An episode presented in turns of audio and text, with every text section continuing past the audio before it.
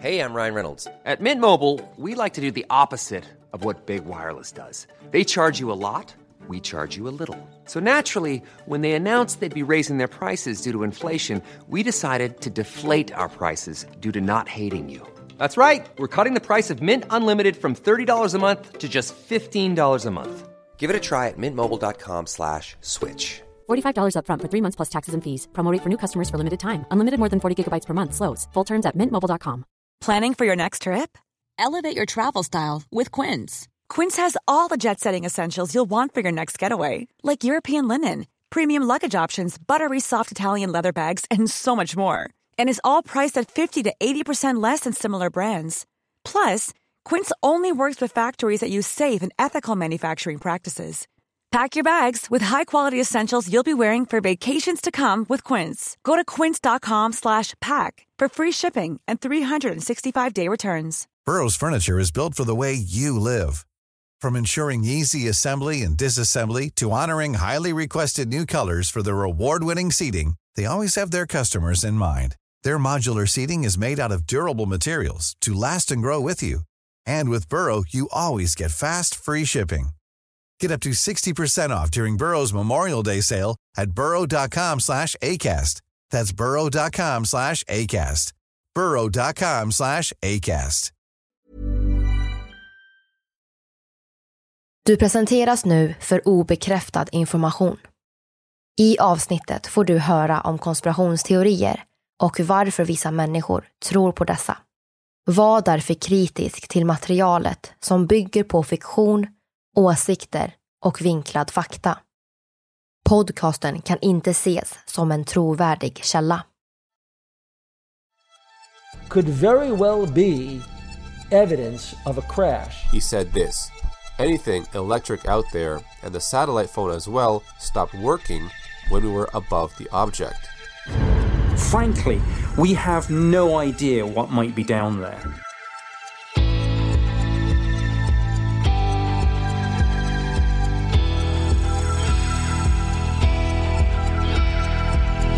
Det här är podden för dig som är intresserad av en annan version av verkligheten. En version som tar upp alternativa teorier, mystiska sammanträffanden och diskussioner om vad som kan vara sant. Mitt namn är Vivi. Och mitt namn är Aida. Och det här är konspirationsteorier.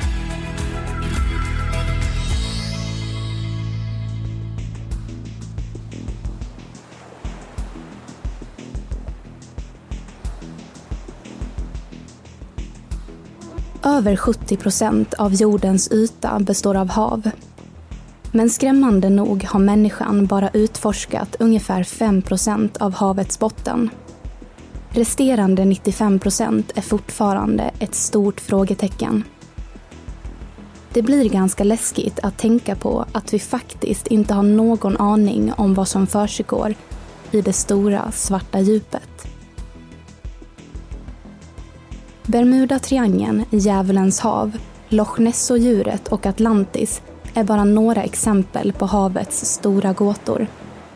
Men djupt nere på havets botten gömmer sig betydligt fler mysterier. I dagens avsnitt ska vi dyka ner i Östersjön. För lite över tio år sedan, sommaren 2011, gjordes en märklig och något oväntad upptäckt mellan Sverige och Finland. Ett cirkulärt föremål på Östersjöns botten som väckt liv i teorier om ett undervattens Stonehenge, utomjordiska farkoster och rester från den försvunna kontinenten Atlantis. Vad är föremålet för något? Och var kommer det ifrån? Det ska vi prata om idag när vi ska diskutera en konspirationsteori om Östersjömysteriet.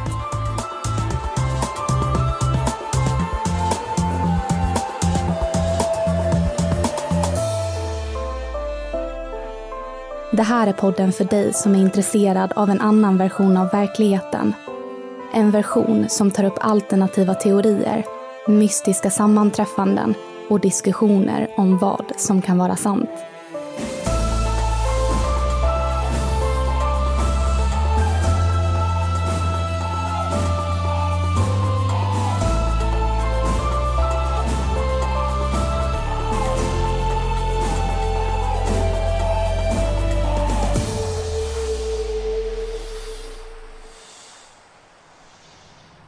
Historien vi ska berätta för er idag har sin början den 11 juni 2011 då nio skattletande dykare från det svenska företaget Ocean X-Team gav sig ut på en expedition. Tanken var som vanligt att sicksacka sig fram och tillbaka över olika områden i Östersjön och leta efter historiskt intressanta artefakter under havsytan. Hittar de förlista skeppsvrak med alkoholhaltiga drycker som vin, champagne och konjak var en riktigt lyckad skattjakt. 1997 lyckades gruppen lokalisera vrakplatsen där fartyget Jönköping förlist som var lastat med fin alkohol till den ryska tsaren. Ocean X-team bärgade lasten med drygt 2400 flaskor champagne och det flytande guldet kunde säljas på auktion. Denna expedition, som skulle ta dem norr om Åland, skulle förhoppningsvis resultera i något liknande. Den 19 juli 2011 var en lugn och stilla natt. Det hade gått nio dagar sedan expeditionen startade, men de stod fortfarande tomhänta. Under de tidiga morgontimmarna satt delar av besättningen och stirrade på sonarskärmen. Resan hade inte gått så smidigt som de hoppats. Båten läckte vatten och det var helt enkelt dags att röra sig tillbaka mot svensk mark. På tillbakavägen fanns däremot en vrakplats som de inte ville missa. Men plötsligt dök det upp något märkligt på monitorn. Bilden på skannerskärmen visade, till deras stora förvåning, inget skeppsvrak. Skatten de stött på var något helt annat. På 87 meters djup låg en gigantisk rund formation, runt 3000 kvadratmeter stor. Trots besättningens cirka 20 år i branschen var synen inget de varit med om tidigare.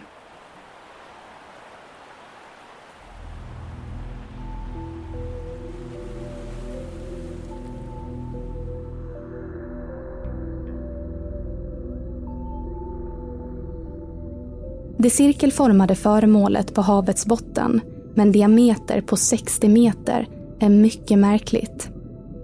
Cirkeln reser sig cirka 3-4 meter och står på en ungefär 8 meter hög pelare eller kulle från havsbottnen och hänger ut över kanten. Den ligger som i en dal, omgiven av berg.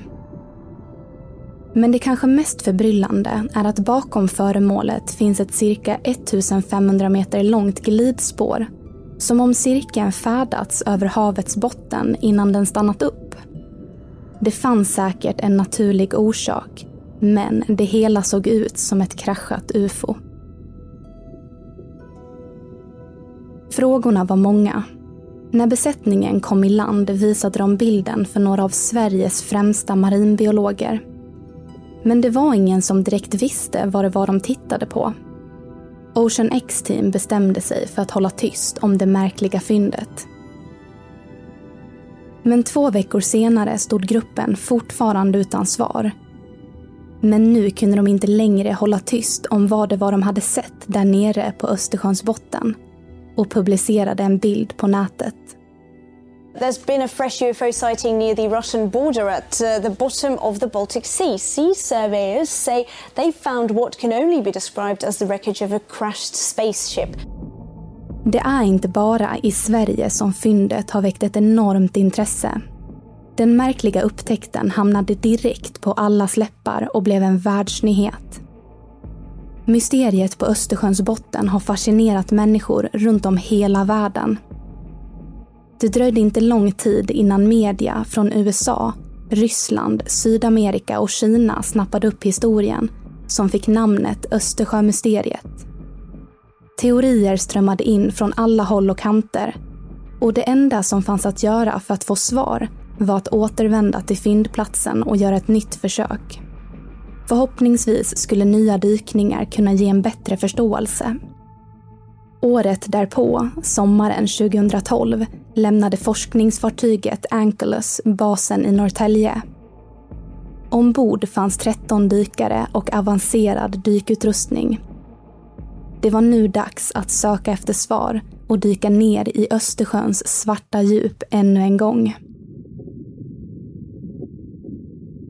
Det var ovanligt kallt i vattnet.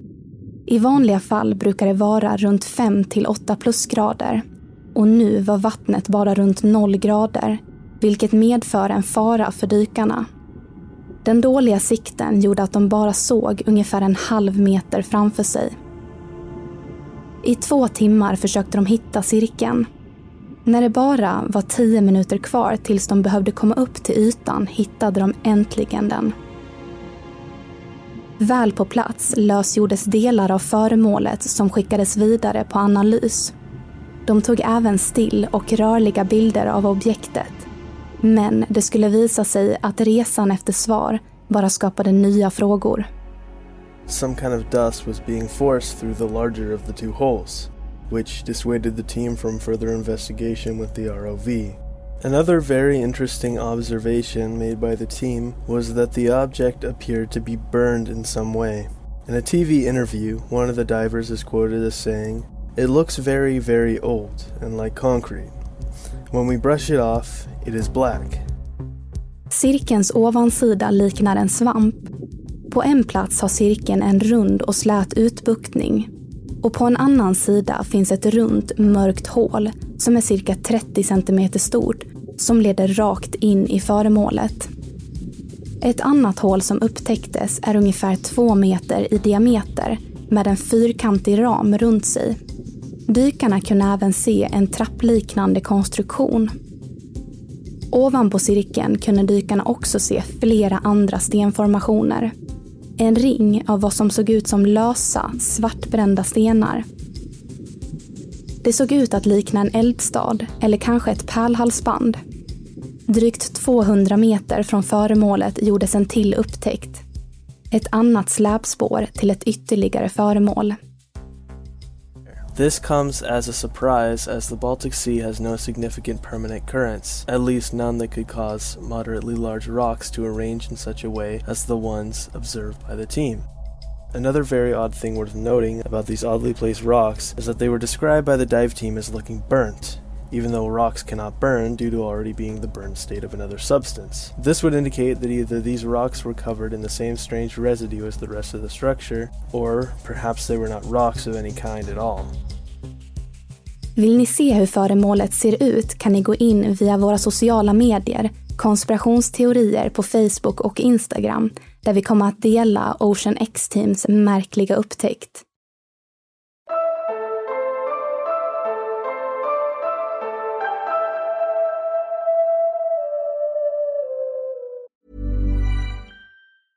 Hey, I'm Ryan Reynolds. Recently, I asked Mint Mobile's legal team if big wireless companies are allowed to raise prices due to inflation. They said yes. And then when I asked if raising prices technically violates those onerous two year contracts, they said, What the f are you talking about, you insane Hollywood ass?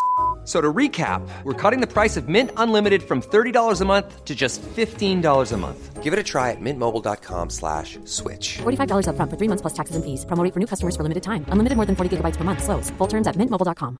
Mother's Day is around the corner. Find the perfect gift for the mom in your life with a stunning piece of jewelry from Blue Nile. From timeless pearls to dazzling gemstones, Blue Nile has something she'll adore. Need it fast? Most items can ship overnight. Plus, enjoy guaranteed free shipping and returns. Don't miss our special Mother's Day deals. Save big on the season's most beautiful trends. For a limited time, get up to 50% off by going to BlueNile.com. That's BlueNile.com.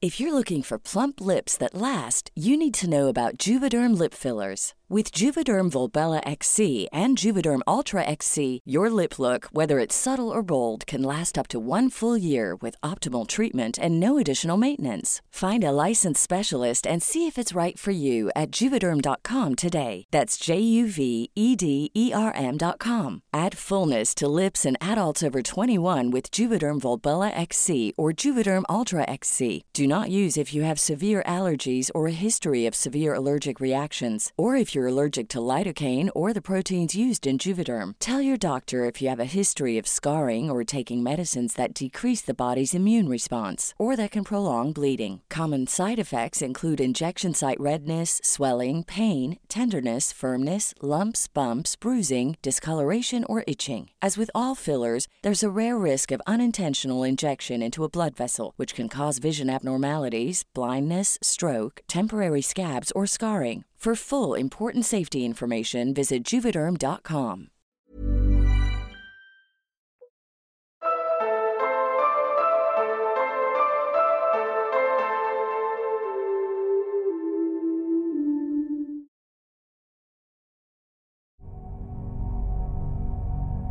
Ingen vet säkert vad det är som ligger där nere. Det är svårt att undersöka något så stort på det djupet. Det verkar i alla fall vara ett geologiskt objekt som legat där länge.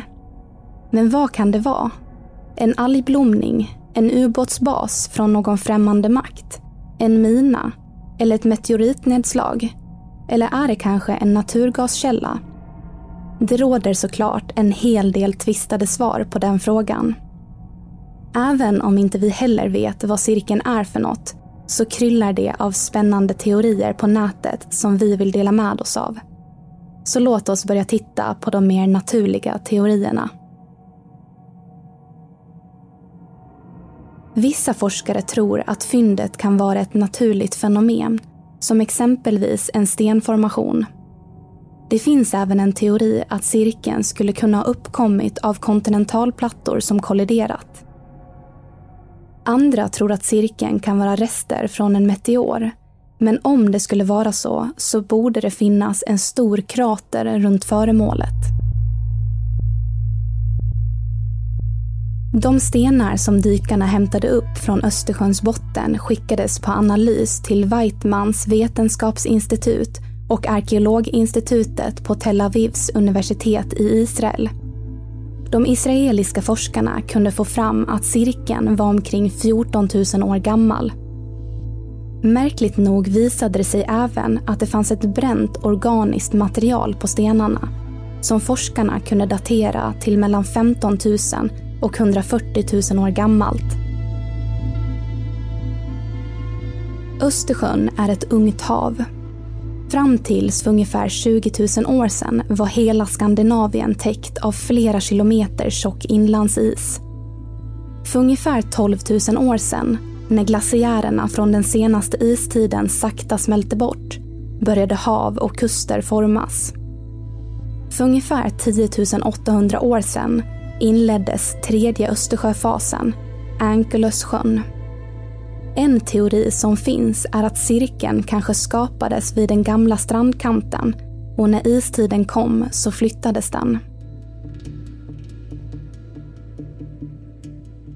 Provsvaren som skickades in på analys visade många vanliga mineraler. Men något märkligt är att det också finns basaltsten som är ovanligt i Östersjön. Basaltsten bildas när magma stelnar men det här är underligt och att cirkeln skulle ha något med vulkanisk aktivitet att göra har tillbakavisats av marinbiologer. Senast det var någon vulkanisk aktivitet här var för 150 miljoner år sedan. En teori är att cirkeln bildats av en vulkan som fått ett utbrott någonstans i världen. Lavan har då stelnat och istiden har gjort att lavan kapslats in i isen innan glaciärerna förde med sig den till Norden. När isen senare smälte bort så hamnade den i vattnet. Det finns däremot en hel del som talar emot den här teorin och det är cirkelns utseende. På objektet finns ovanliga formationer och vinklar som skulle kunna liknas med väggar eller kanske någon slags passage. Hålen ser ut att vara gjorda av människor. Speciellt det hål som har en fyrkantig ram runt sig. Så kan den här vara mänskligt skapad.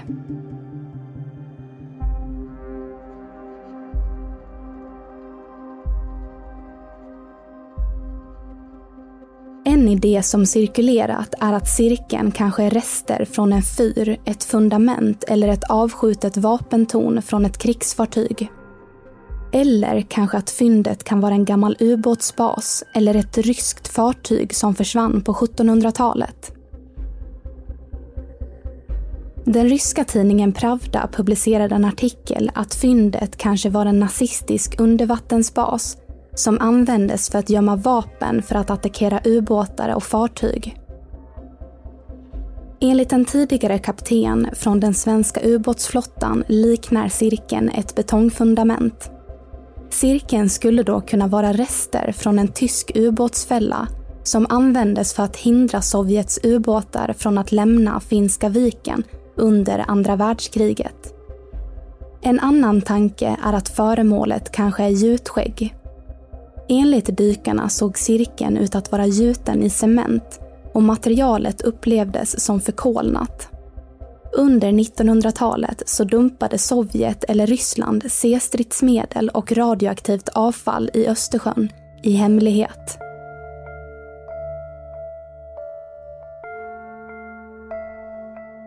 Men är det verkligen så enkelt? Kanske inte. Många som analyserat cirkeln anser inte att den kan vara en konstruktion från en modern tid. Vissa fynd runt platsen tyder nämligen på att cirkeln har legat där i ungefär 14 000 år, vilket i så fall borde innebära att det inte alls kan vara en ubåt, fyr eller liknande. Om föremålet är konstruerat, alltså inte naturligt skapat, så måste den vara väldigt gammal. I så fall kanske den skulle kunna vara tillverkad av dåtidens människor. Kanske skapades den på land eller is och med tiden så har den sjunkit till havsbottnen. Det som blir väldigt spännande med denna teori är att cirkeln inte är det enda föremålet som upptäckts på Östersjöns botten. Bland annat så har dykarna hittat en rektangulär stenmur med öppningen riktad mot soluppgången. Vid muren ligger ett stort stenblock som kanske har suttit fast på stenmuren innan den bröts av och föll ner. Det finns även andra stenformationer runt cirkeln.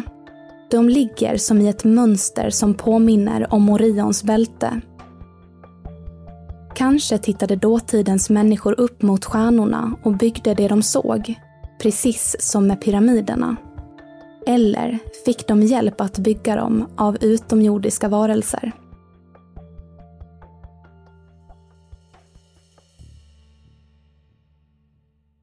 Något som också är väldigt märkligt är att dykarteamet har rapporterat att all elektronisk utrustning slutade fungera när de befann sig inom 200 meter från cirkeln.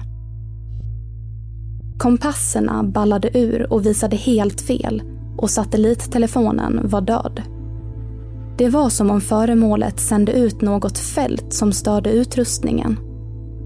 För oss väcker cirkelns märkliga utseende, släpspåren på havsbottnen och de elektroniska störningarna omedelbart en tanke. Kan det kanske vara en kraschad farkost från en annan planet? Kan det här vara ytterligare ett tecken på att jorden fått besök från forntida astronauter som besökte vår planet för hundratals år sedan?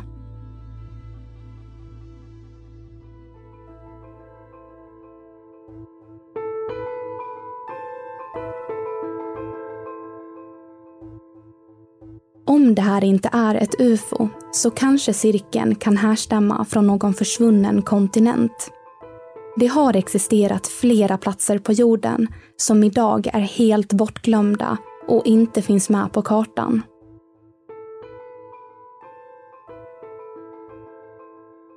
En legend om en sådan plats är den försvunna kontinenten Atlantis.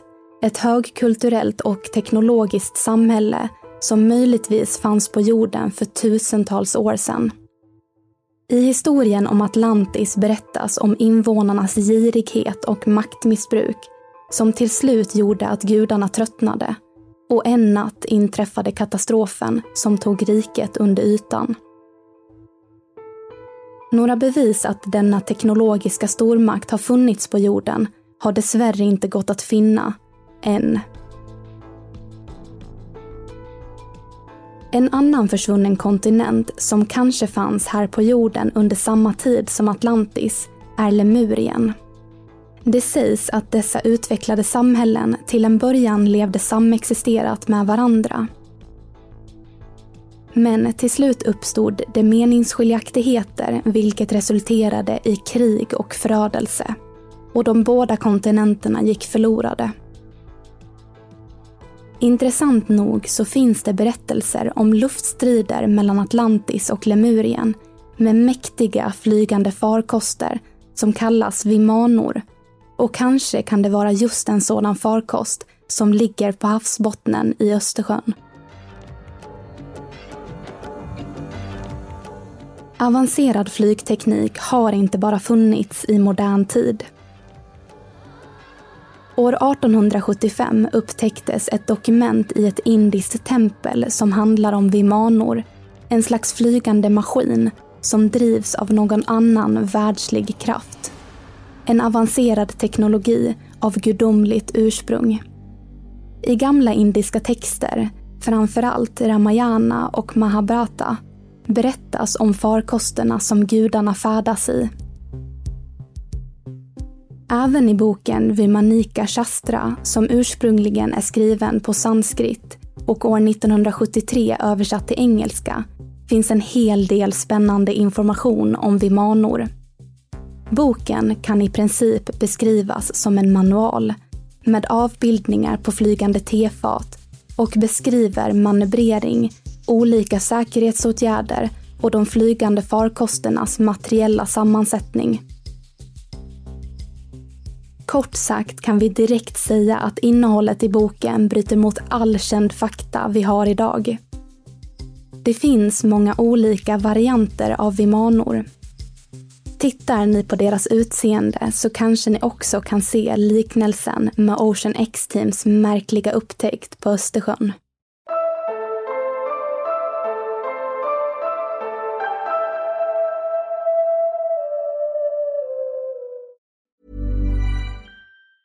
Hi, I'm Daniel, founder of Pretty Litter. Did you know cats tend to hide symptoms of sickness and pain? I learned this the hard way after losing my cat, Gingy. So I created Pretty Litter, a health monitoring litter that helps detect early signs of illness by changing colors, saving you money and potentially your cat's life. Pretty Litter is veterinarian developed, and it's the easiest way to keep tabs on your fur baby's health right at home. Go to prettylitter.com and use code ACAST for 20% off your first order and a free cat toy. Terms and conditions apply. See site for details. Even when we're on a budget, we still deserve nice things. Quince is a place to scoop up stunning high end goods for 50 to 80% less than similar brands. They have buttery soft cashmere sweaters starting at $50, luxurious Italian leather bags, and so much more. Plus, Quince only works with factories that use safe, ethical, and responsible manufacturing. Get the high-end goods you'll love without the high price tag with Quince. Go to quince.com/style for free shipping and 365-day returns.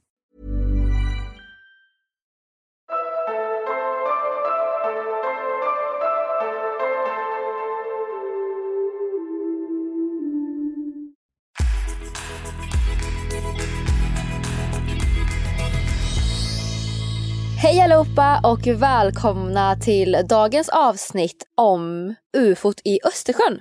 Vi heter Vivian Lee och Aida Engvall och det är vi som driver den här podden. Hallå, hallå.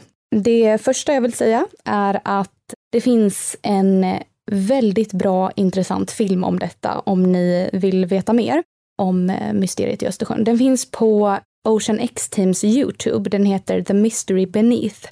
Så när ni har lyssnat färdigt, gå in och titta på den för eh, den är mega intressant. Det här mysteriet, när det exploderade så var det verkligen en grej som drog extra mycket uppmärksamhet till det. För det är ju då cirkelns utseende. Och ni som har sett Star Wars, ni förstår säkert vad jag menar, för att den här är väldigt lik Millennium Falcon, alltså det skeppet som de åker i.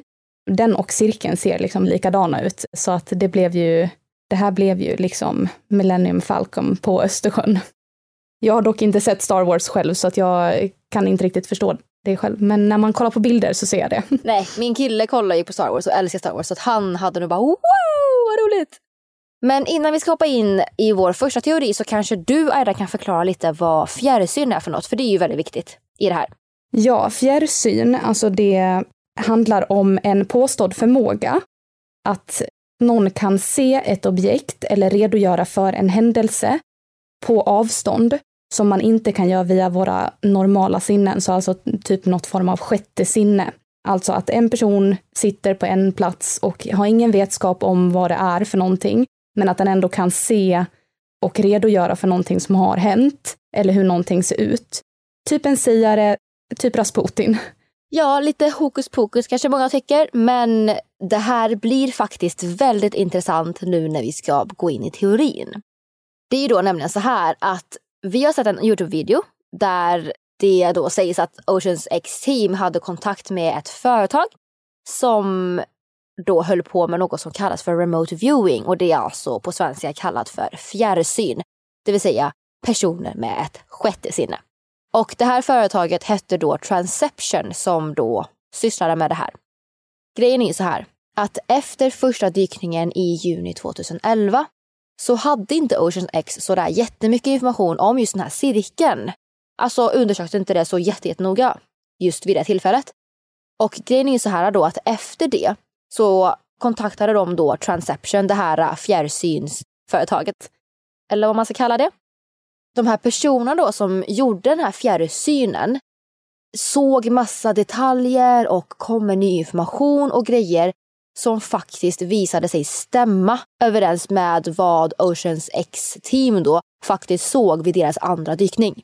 Ja, det är ju helt eh, stört. Verkligen, det är väldigt intressant. För att som jag sa innan, man kan tycka att det här är väldigt hokus pokus, men när, när det också handlar om att de här personerna som gör fjärrsynen har inte sett någonting. De har inte hört någonting, de har inte sett några bilder, de vet ingenting. Att de kommer på det, det tycker jag är väldigt intressant. Ja, för så slumpen kan bara funka någon gång. Men nu, inte så många gånger. Exakt, och nu var det också sju sessioner de hade det. Mm. Så att eh, det här ska bli väldigt intressant. För att företaget hette då Transception som jag sa.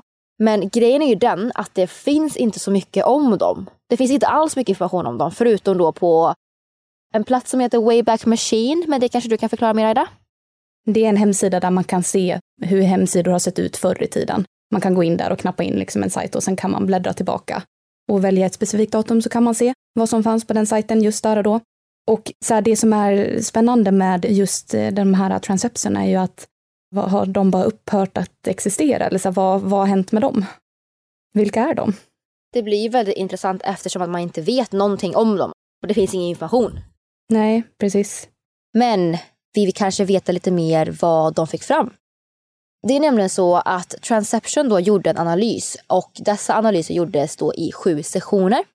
Dessa sessioner var ju då riktade på Östersjöns cirkel, alltså det då man hade funnit i botten. Och som sagt, det är ju personer som gör fjärrsyn. Så de här personerna då, de antyder då att den här platsen verkade vara någon form av så gruv eller produktionsplats. De pratar även om ifall det kunde vara någon form av återförsörjningsanläggning och de snackar även om att den här, äh, det här föremålet då även hade en komplex struktur. De pratade även om att det fanns något speciellt typ av lås i det här föremålet då. Och de här fjärrsynspersonerna då, de tolkade det lite som damm eller som en barriär runt det hela. Och de pratar också om att den finns där för att liksom kontrollera, jag vet inte, vatten kanske? Ja, det är lite oklart så att de här personerna tyckte det också. Och de pratar även om att det kan ha varit så att det har använts vid framställning av någon form av välbehövlig trögflytande substans. Så den här substansen var då väldigt mörkfärgad och faktiskt kanske giftig. De pratar även om att det här substansen, man säger, hade då en extremt värdefull syfte. Det var liksom ett värdefullt element eller material som då bara kunde utvinnas där. Och man pratar också om att under det här äh, stora föremålet, eller vad man ska kalla det, så finns det en gigantisk kammare där nere. Och de pratar även om att det kanske finns ett nätverk av rör eller på något sätt ett anslutande schakt. Och allt det här är ju då under det här föremålet. Så att om ni tänker att föremålet är på botten så är det liksom under där. Det här är ju bara så vad de har pratat om, det är ju inte fakta än. Mm. Så de har också pratat om att de här personerna eller varelserna eller vad man ska kalla det som då har varit ansvariga för det här området då på något sätt hade någon form av så här speciell ansiktsmask på sig eller skydd helt enkelt för att skydda dem från miljön. För att då miljön förmodligen var väldigt giftig. Och kommer ni ihåg att vi pratade om ett lås? De här personerna tror ju då att det här låset ska på något sätt fungera med en speciell nyckel. Men den här nyckeln saknas och det är ju inte så konstigt för att det här är ett gammalt föremål. Och de tror också att 90% av den här platsen är väldigt underjordisk. Att den på något sätt har en utomjordisk koppling. Sen så har de här fjärrsynspersonerna också känt av att så här, mänskligheten då är inte redo för den här kunskapen. Vi är inte redo för kunskapen som utgör nyckeln och vi har absolut inte tekniken för det. De pratar också även om att Oceans X-team då faktiskt bör vara försiktiga när de närmar sig den här platsen. För just på grund av det här, det som är giftigt runt omkring, den här giftiga substansen och allt det här. Och det är ju inte bara en fjärrsynsperson som har sett det, utan det är ju flera som har liksom känt av att det är farlig energi kring den här platsen. En av de här äh, fjärrsynspersonerna, eller vad man ska kalla dem, heter då Edward Riordan. Och han sammanfattar då vad han såg på sin hemsida. Och det tänker jag att jag återberättar lite snabbt. Så han nämner då att den 11 augusti 2011 så blev han då kontaktad av Transception. Kom ihåg, Transception är det här företaget då som har de här fjärrsynspersonerna. Och de bad helt enkelt honom att utföra en så kallad fjärrvisningssession då. Under den här sessionen så uppfattade han då ett föremål som var runt, det var stort och metalliskt. Och det här föremålet var väldigt gammalt men det var ju då nyupptäckt så för oss var det nytt men själva föremålet är otroligt gammalt. Han pratade om att det påminde om ett ufo. Och han nämnde även att det här objektet hade någon form av ventilationsaxlar som på något sätt avgav värme.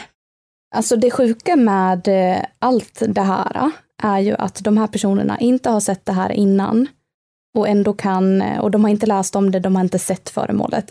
Och ändå så kan de säga så exakta grejer om det och komma på så mycket som faktiskt stämmer.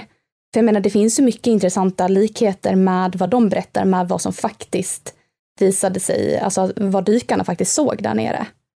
Jag tycker det är väldigt, väldigt spännande. Ja, för att det är klart att det finns, oj, okej, okay, det här var liksom en slump. Men mm. kan det verkligen vara en slump med sju personer? Ja, precis. Nej, jag, jag tycker inte det. Nej, inte jag heller. Och en annan grej som jag även vill tillägga är ju att UFO är ju egentligen ett begrepp för saker i luften. Så att om vi ska prata om det här objektet som då är i vattnet så ska man egentligen kalla det för USO. För USO står då för Unidentified Submerged Object eller Sunken Object. Då. Så att i vatten så pratar man om USO och i luft så pratar man om UFO. Men nu sa vi UFO för att det är kanske lättare för många lyssnare att bara relatera till det. Det här är ju inte det första fallet där man har använt sån här remote viewing, alltså det har man ju gjort vid andra tillfällen. Och jag har läst någonstans att någon har gjort det angående hur de byggde pyramiderna i Giza. Och då så var det en person då som också hade sett att de här varelsen eller människorna eller vad han nu såg också hade burit ansiktsmask. Och det intressanta med det är ju om det har varit någon form av gruvdrift inblandat i detta och det så sa ju de att de också hade sett. Och jag vet inte riktigt om det är en stora stenar och sånt där, då kanske man behöver det. Och något annat som är väldigt märkligt med cirkeln är att när dykarteamet var där ute så har det visat sig att deras mätningar visade att området var radioaktivt. Och när de hade dykt färdigt där så mätte de radioaktiviteten på den utrustning som de hade använt, alltså deras kameror och grejer. Och då visade de mätningarna 0,3 millisievert. Men normalstrålningen ska egentligen vara 0,01. Så det var ju alltså mycket högre då. De hade ingen aning om varför det visade högre strålning. Men en idé som de hade var om det hade att göra med Tjernobylolyckan. Vilket så, här, det, så det kan ju mycket väl vara så. Jag vet inte om det gällde liksom en stor del av området, om det gällde hela Östersjön eller vad det var här, men det skulle ju också kunna vara att det här äh, objektet på något sätt utstrålar strålning. För de har ju också sagt det att deras utrustning slutade fungera. Och det kanske är därför då. då. Men att det kanske är någon kraft från någon störning på något sätt som har med strålningen att göra om det är radioaktivt. Det jag tänkte på nu när du sa det är de här fjärrsynspersonerna då. De sa att det här objektet eller det här området var farligt. Kan det ha att göra med vad fjärrsynspersonerna sa om att de här äh, individerna eller varelserna, eller vad man säger, som höll på och arbetade vid den här platsen, om det de har gjort har spridit radioaktivitet. Alltså den här äh, oljesubstansen eller vad det kan vara som de har gjort. Att det är radioaktivt. Ja. Alltså jag fick lite känsla när du berättade om det, att så här, de håller på att utvinna olja eller någonting. Det låter typ som det. Och så här, vi får ju tänka också på att om det här är så gammalt som man tror att det är, så måste vi tänka bak till istiden. Och jag vet inte riktigt hur miljön och sånt var då. Men det kanske har byggts på land, de kanske har gjort någonting där med att utvinna grejer, den har liksom färdats dit på någon vänster. Ja men precis, på grund av det så är det svårt att kunna fastslå vad cirkeln faktiskt kan vara. Det här har ju då gjort vissa människor väldigt skeptiska till att det exempelvis är ett ufo eller liknande. För den information som har getts har varit så vag att det nästan framstår som att det är ett ufo. De har liksom spett på det så himla mycket och de har spett på jättemycket mystik kring det. Så folk har ju blivit väldigt kritiska till det. Oavsett vad det är så känns det ändå värt att på något sätt undersöka det. Alltså vi kan ju faktiskt försöka komma på vad det är för något för vetenskapens skull. Jag håller med, alltså 100 procent. Oavsett om det är en sten eller ett ufo så vill man ju veta vad det är. Det är ju en ashäftig sten i så fall. Man vill ju veta vad det är för typ av sten eller om det har med vulkanisk aktivitet att göra eller vad sjutton det är för någonting. Vi behöver ju inte bara undersöka det bara för att det är ett ufo. Och någonting jag tänker på är också så här, tänk den informationen vi får.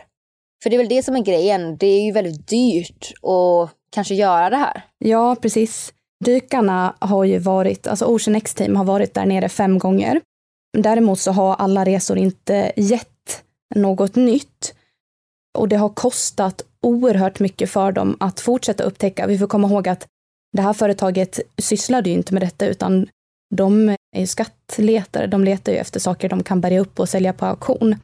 Men det här har de ju gjort av rent intresse för att de har velat veta mer om det. Så det har ju kostat att ha dykare, experter, marinbiologer, maringeologer, båtar, teknik, kameror. Jag har hört att det kostar upp mot 100 000 per dag för dem. Och då får man ju också räkna med vädret, för att det behöver ju vara bra väderlag när man ska ut och dyka. Det kan ju inte vara för mycket dimma eller vågor, eh, sådana grejer. Och det här är ju liksom inte det de egentligen tjänar pengar på.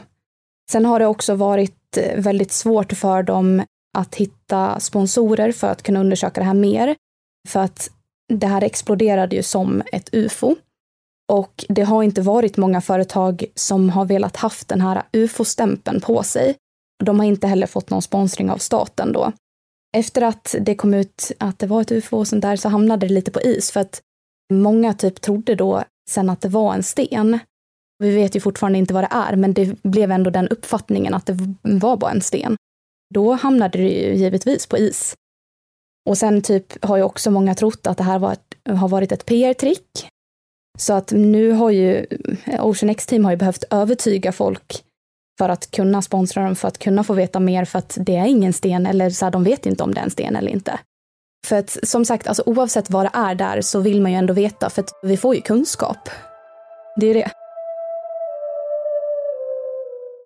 Jag har faktiskt också tittat, för ni vet, det finns ju de här Vile Vortices, typ som Bermudatriangeln och Djävulens hav. Jag tittade på om det skulle kunna vara någon sån plats, men det är inte en sån plats. De här ligger liksom längre ner, närmare ekvatorn, så att det är i alla fall ingen sådan plats. Bara så vi kan stryka det från listan. En annan grej som det har pratats om är ju om det här kan vara någon underjordisk bunker eller någonting sånt där. Vi har ju de här äh, fjärrsynspersonerna om att det var schakt och grejer. Och en äh, teori är ju att det är en underjordisk nazistbas. Och det pratas ju om sådana runt om hela världen. Det pratas om att nazisterna har någon bas på månen och så här inuti jorden och allt möjligt. I alla fall, den ryska tidningen Pravda publicerade ju en artikel om att det här kanske var en sån och vem vet, det kanske är det. Men en grej som vi har pratat om, du och jag Ida, innan vi spelade in, det var ju det faktum att Men det kanske inte är det alls för att det här föremålet är för gammalt om man tänker med tid. Ja, och fynden runt platsen tyder ju på att det här var äldre än så.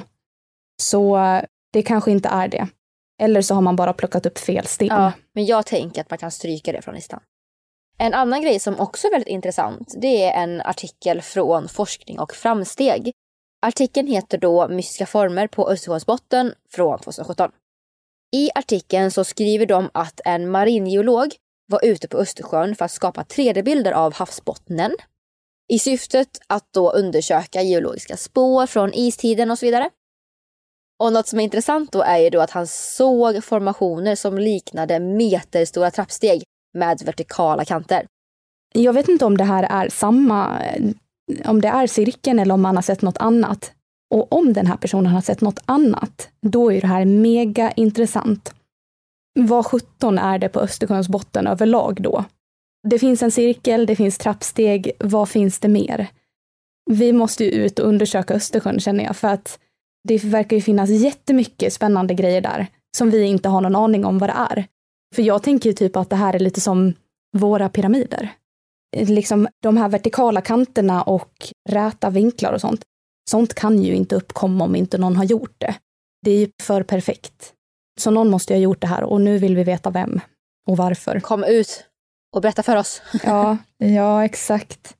Och ifall ni har mer att tillägga kring det här eller ännu mer information för att ni har grottat ner ännu mer än vad vi har så får ni jättegärna skriva till oss på vår Instagram som heter konspirationsteorier. Kom ihåg att vi också har en Facebookgrupp där vi heter konspirationsteorier eftersnack. Där kan ni tillsammans diskutera om vad ni tror kan vara i Östersjöns botten. Ja, är det här ett ufo? Är det en sten? Är det en eh, underjordisk bas? Vi vill veta vad ni tror. Men mina kära lyssnare, detta var allt för den här säsongen. Vi får helt enkelt säga hej då från oss och vi önskar er såklart en fantastisk sommar. Ta hand om er så hörs vi till höst. Det gör vi. Hej då! Hej då!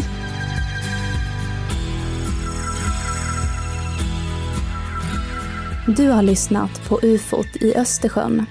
Avsnittet gjordes våren 2022.